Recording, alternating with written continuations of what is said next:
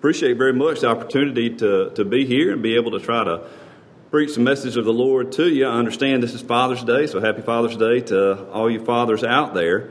Uh, I know that you probably came to church today with the expectation of actually hearing your pastor speak with you today and preach to you. Um, some time's been afforded to me, so I do not take it lightly. I appreciate it very much.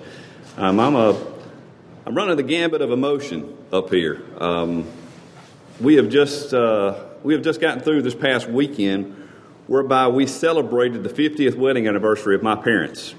We went from our home out in Smyrna, Tennessee, all the way back to my parents' house in the thriving metropolis that is Sandersville, Mississippi, about 1,200 people, and uh, got to spend some time with them. And the Lord's blessed me. And He's blessed me beyond compare because I've lived long enough to be able to see both sets of my grandparents reach 50 years in their marriage. And now I've seen my parents reach 50 years in their marriage. And it is a lasting testimony to the love that the Lord has for His people to see when this actually takes place. I'm very thankful for it. So I'm, I'm emotional coming off that emotional roller coaster of being with them. Plus, we had Father's Day. I was able to spend some time with our oldest three children before we left and actually left them with our parents to spend the, the rest of the week so they could go fishing and they could ride around in the pasture and do the things that they don't normally get to do up in Smyrna, which is what they look forward to. So I had to leave our older three behind. And we've got the baby with us, so if you hear some footsteps running down the aisles here shortly, if you hear something going on, it's probably just our little one. It's okay. Think nothing of it. She's, uh, she's just the baby of the family, and she thinks everybody loves her just like Amber and I do. So you may just have to get used to that. But we're certainly thankful to, to be here, and I hope you will pray for me. I want to draw your attention to something that's said by an Old Testament prophet in the book of 1 Kings. Now, we're not going to stay there. You don't have to turn there. I just want to tell you what the man actually says. Because he's in a tough spot and he asks a question to the Lord's people that are intermingled in with some folks that aren't necessarily the Lord's people. But they fall in suit into a mindset that these people have. And it's just caught the Old Testament prophet off guard, and he says, I don't understand it. He, and Elijah came into all the people and said, How long halt ye between two opinions? Now, see, what's going on in the time of the Old Testament prophet is there's a lot of worship that's been transferred over to this false god, this idol named Baal. And a lot of the Lord's people have been caught up in this mess, in this travesty.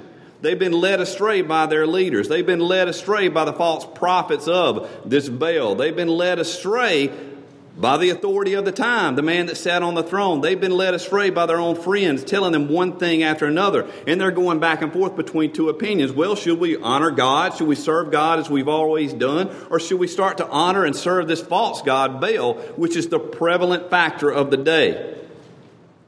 And Elijah said, How has it come to this point?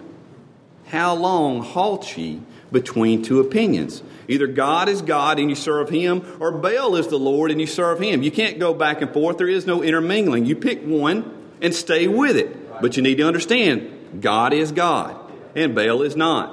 And if you pick Him, then you got all kind of heartache headed your way. You fast forward centuries later. This is before the gospel message was ever preached. This is before our Lord and Savior, Jesus Christ, came to this earth in the flesh and established his church. You fast forward some centuries later to the time of Christ, and you see that the Lord's people are still halting between two opinions, although this time it's between two different opinions. No longer are they halting between whether we should serve God or Baal when you turn over to the book of Romans and you see in Romans chapter 11, I believe it is, when the Apostle Paul presents his case to the church at Rome, they're halting between two opinions when it comes to eternal salvation grace and works. Turn with me if you got your Bibles. Let's go all the way to Romans chapter 11. Paul says, beginning in verse 5, Even so, then, at this present time, there is a remnant according to the election of grace. And if by grace, then it is no more of works. Otherwise, grace is no more grace. But if it be works, then it is no more grace. Otherwise, work is no more. So he says, it's one or the other. You can't intermingle elements of one to make the other stronger. It's either all by the grace of God that all of God's people will be with Him in eternal glory, or it's going to be all by the work that you have actually done to get to that point. somehow, some way, all those centuries later, the Lord's people had it confused. But you fast forward 2,000 years into the future where we currently stand now, you've still got the Lord's people among us that are still halting between these same two opinions that the Church of Rome was struggling with at that time.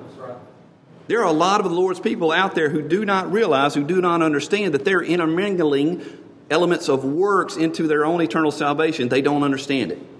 I tell you that with experience because I grew up under that belief, not knowing that I'd intermingled elements of work into my own eternal salvation, thinking that I've done something to make it more secure. But there's nothing that I could have ever done to solidify it. It's just based upon the grace of God alone. That's what grace actually means. That's the definition of it. It's unmerited favor. It's something that's bestowed upon you that you do not deserve. And if I'm having to work to earn it, then it's not grace. It's not given to me. I'm actually earning it. It defeats the whole purpose. And there's a lot of the Lord's people out there in present day that don't understand this concept. So, how did we get to this point? You know, how do we get to the point where we've got some of the Lord's people who don't understand that grace is free? It means exactly what it says by definition. You know, I love the fact that the, the Bible gives us illustrations, whether it be by allegory, whether it be by parable, whether it be by illustration in and of itself, the Lord gives us pictures within our minds to make things more comprehensible to us. Things that we should easily comprehend, sometimes we don't. And sometimes it takes a picture to do it. Now, in my case, it's lasted several years in life. It's probably easier for me to read a book that's got a picture beside it than it is to read a book without it. I don't know if I ever escaped that fifth you know, four year old, five year old level. Who knows?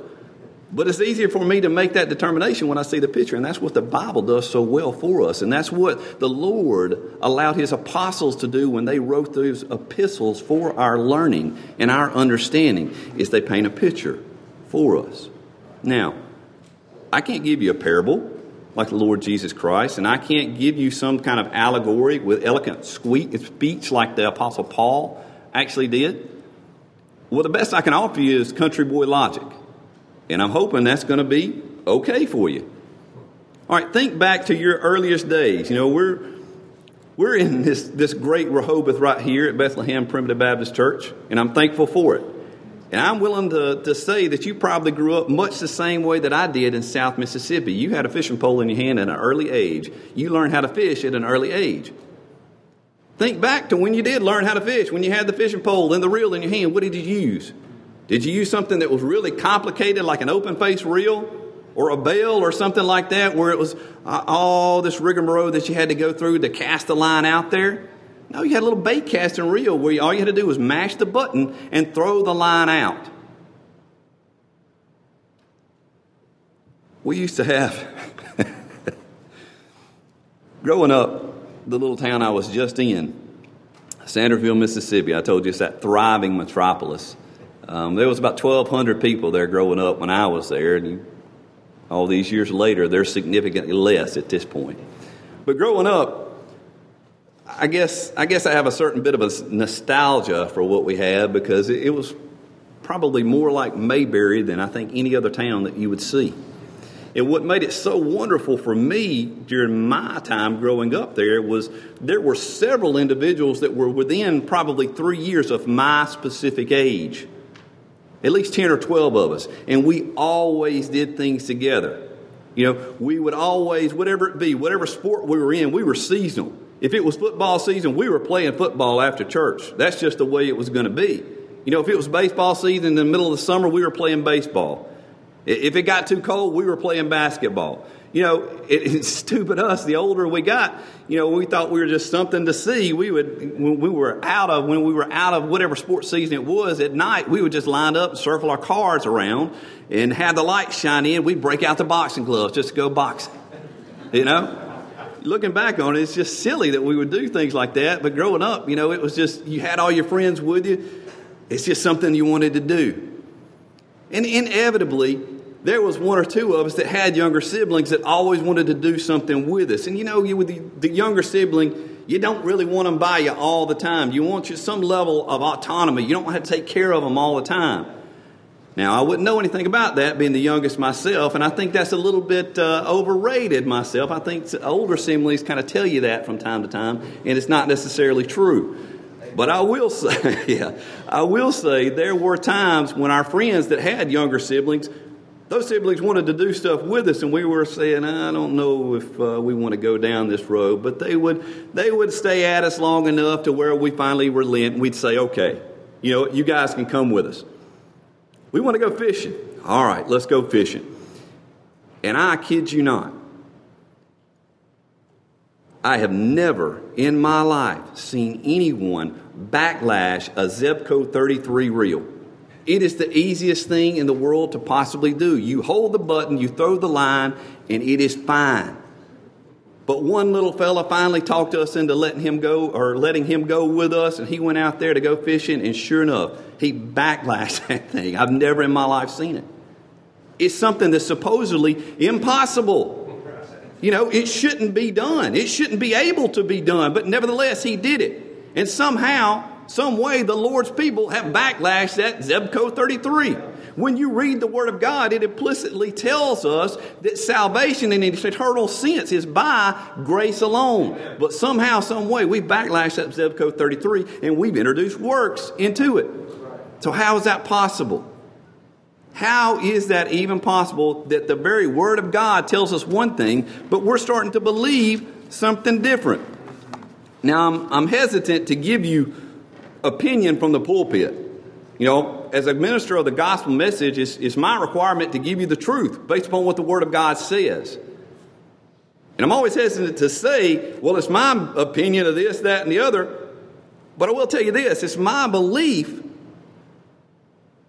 that some way, somehow, a lot of the Lord's people who don't understand what grace truly means are stuck right here in Matthew chapter 21, verse 5. We're told specifically, Tell ye the daughter of Zion, Behold, thy king cometh unto thee, meek and sitting upon an ass, and a colt, the foal of an ass. Do you understand with the Jewish people leading up to this point in time? The very name of God was held with such reverence. How much so? That when Jesus Christ Himself gave us a prayer to model our prayers after. He started it, Our Father who art in heaven. This was too much for the Jewish people to take because they could not conceive of an all powerful, almighty God to be reverenced that would have such a personal, individual relationship with his children here on earth. But yet, in the New Testament times, it seems like a lot of the Lord's people still have the view of the suffering Savior that we see riding here into Jerusalem in Matthew chapter 1, verse 5, the very Son of Man. That term is a designation meaning a man of suffering, acquainted with grief. And that's how they view him. In that humility, in that humbleness, with those eyes as dove eyes that you see in the Song of Solomon. There are a lot of the Lord's people who see our Savior that way, headed to the cross, and they've left him there.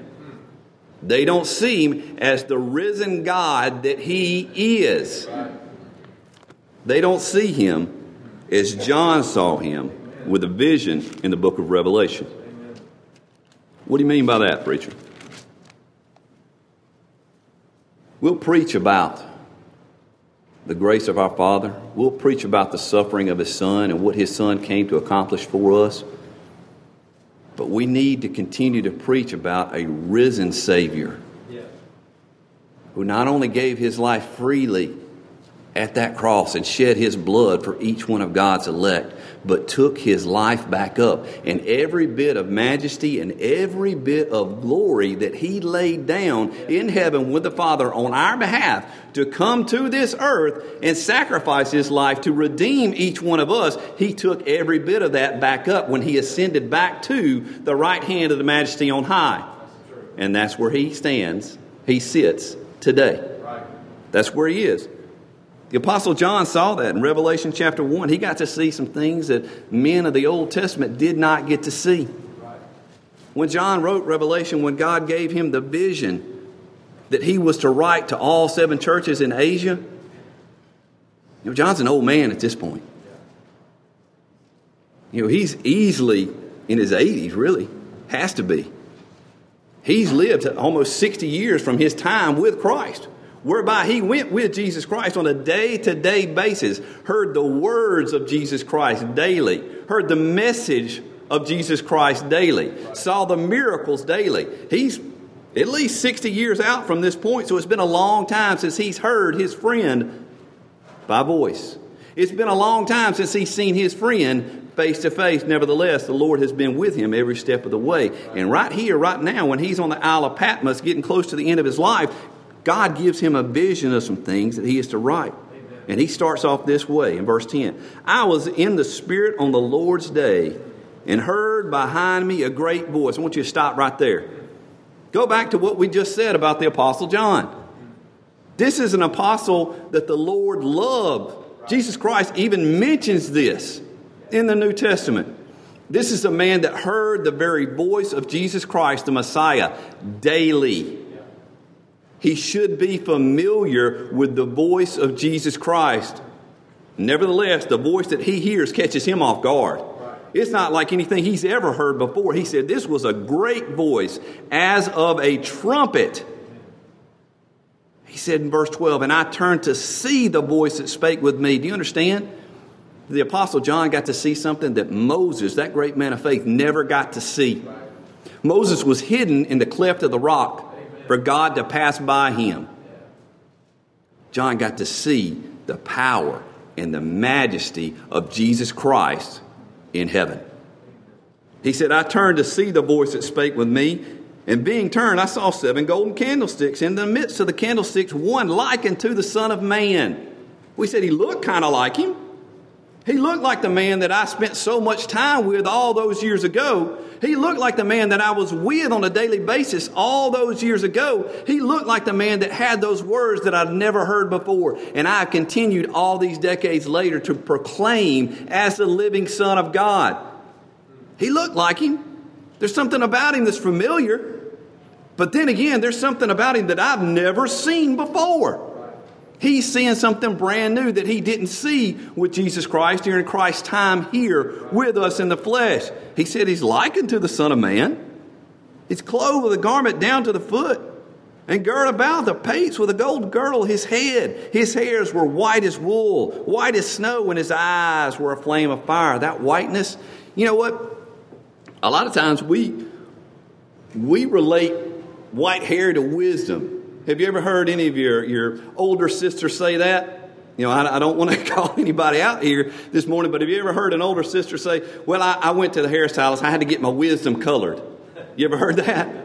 They're trying to color up the gray hair. You know, a lot of times we'll conflate white hair with wisdom, but right here, this is a symbol of purity. Right. This is a pure, undefiled Savior who gave his life for his people and then took his life back up. And all that power, all that majesty, all that glory that he had laid down in order to come here for us, it's now back with him. It didn't go anywhere else. It wasn't transferred anywhere else. It waited right there for him to take it back up. And just as he took his life back up, he took that power and that glory and that majesty back up. He is the pure Savior. His eyes were as a flame of fire.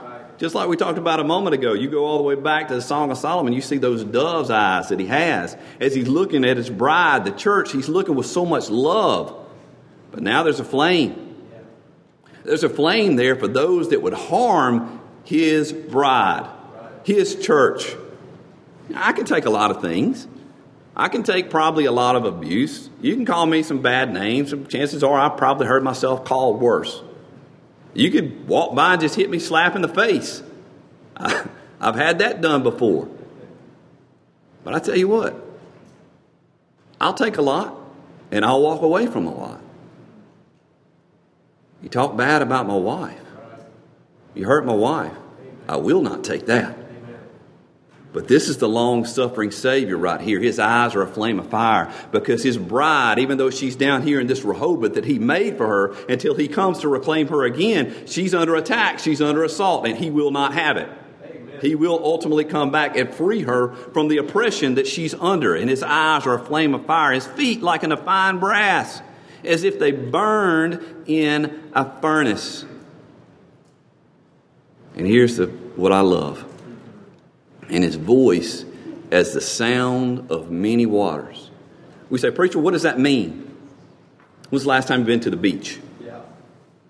When's the last time that you've been to the beach, you truly walked out to the beach and just sat right on the sand, stared off into the horizon, you see nothing but water, and all you see is wave upon wave coming to the shore? That sound is unmistakable.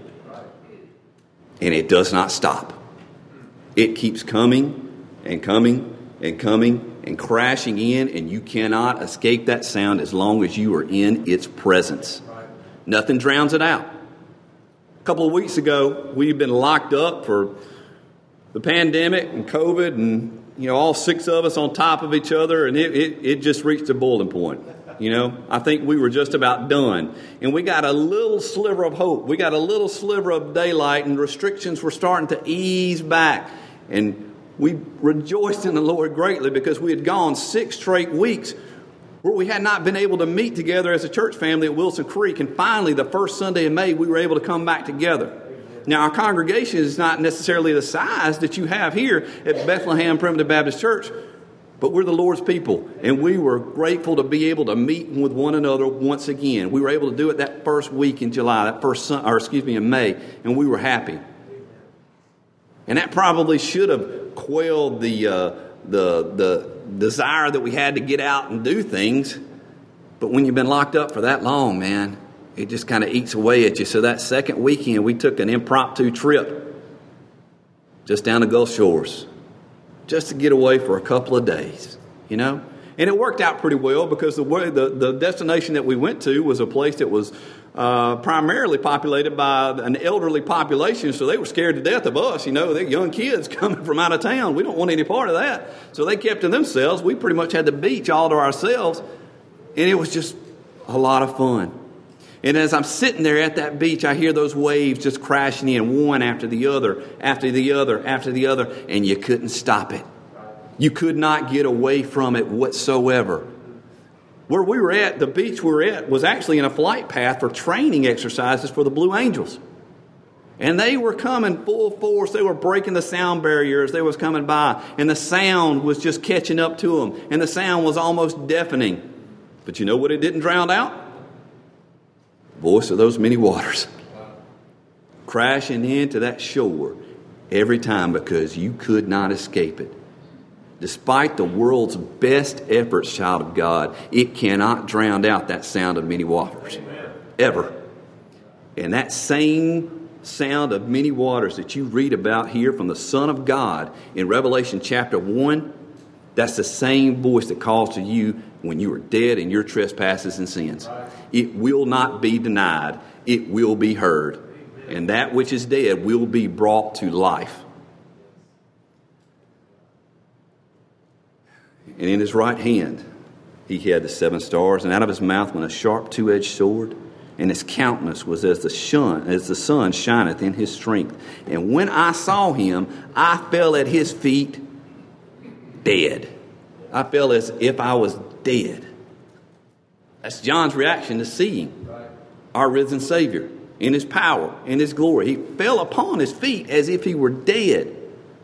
This is a man who had spent so much time with the Lord Jesus Christ and didn't know him in this capacity. Now he sees it and it's almost more than he can take. He falls straight away as if he were dead in humility, in obedience, because this is the risen Messiah that he serves.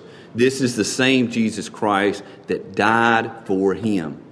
I think we've got too many of the Lord's people in today's time that do not see our Savior, Jesus Christ, as this risen Lord that's described for us here in Revelation chapter 1. Because when you see all this power, all this majesty, all this glory within this man, within the very God that we serve, how is it that we can think that there's anything that we could do to try to strengthen what he did for us? Because we can't. In Hebrews chapter 7, Paul makes his statement. He said, Our Lord Jesus Christ ever liveth to make intercession for us. So, who do you want making intercession for you? Do you want the man of sorrows that we see all the way over in Matthew chapter 21, riding in that humility and all meekness? Do you want to see him as he's headed to Jerusalem? Do you want him as your intercessor? Or do you want to see the very risen Savior here in Revelation chapter 1 in his power and his glory and his majesty? I'm going to give you an answer. I want to see them both. Amen. Because they're the same man. And somehow, some way, a lot of the Lord's people have just latched on to one portion only. But he is every bit the Son of God in Revelation chapter 1 as he is in Matthew chapter 21. He is the same Son of God who died for his elect. He's the same Son of God that shed his blood to cover each one that the Lord gave him before the foundation of the earth. And that blood covers each and every one of us. Do you know when Paul says he ever liveth to make intercession for us, when he took his life back up? It showed that the Lord was pleased with the sacrifice that he made on our behalf, just as the young brother said earlier this morning. He's pleased with it. Now, I told you that my little hometown's not necessarily like it was whenever I grew up, and that's for sure. There's been many days that have passed since that point in time.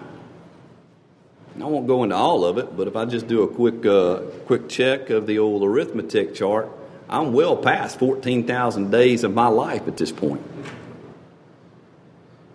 But you see, there's something about me that's a lot like you. I was born dead in my trespasses and sins. And you take those 14,000 plus days that I've lived on this earth, if you take the very best case scenario, the very best case scenario is I've only sinned once each day. That's over 14 plus thousand sins. Is there something that I can do to atone for 14,000 plus sins in my life? Is there something I can do to atone for that, to put me right in fellowship with God? Absolutely not. But I do know that I have a risen Savior that ever liveth to intercede on my behalf. And as He's by the right hand of God the Father, they, they both see each and every sin that I've ever committed. They look out in the future, they see the ones that I'm going to commit. They remember the ones that I don't remember. They saw the ones that I never knew I even committed. They've seen them all. And with each and every one that I commit or have committed, Jesus Christ is interceding on my behalf, saying, My blood covered that one. My blood covered that one. All 14,000. And I promise you, you can multiply that by an infinite number from me. Covered every one of them. And this one right here, and that one right here, as bad as they are, my blood's still covered. We serve a risen Savior who ever liveth to intercede on our behalf. And there are a lot of the Lord's people who don't see him that way. Now, I can preach the gospel message till I am blue in the face. But the gospel message is not going to save any one of the Lord's people eternally. It's just not.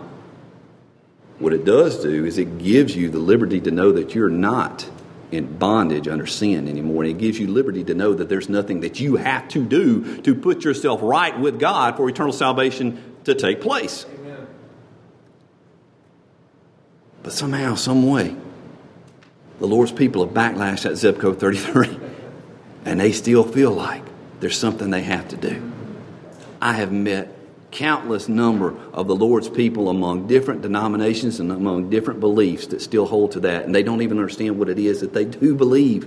They don't understand that they're intermingling evidences of work, whether it be decision, whether it be action, whether it be a public profession, whether it be baptism, whatever it may be. To them, that's not a work. But according to the Word of God, it is. And there's nothing that we could do to atone for our sins. But that's what grace is all about. Grace is the Lord Jesus Christ taking care of it on our behalf. All the multitude of sins that I've ever committed in my life. That risen Savior, that meek, that humble Savior of mine in Matthew 21, that's riding to his end, in Jerusalem is the same risen Savior in Revelation chapter 1.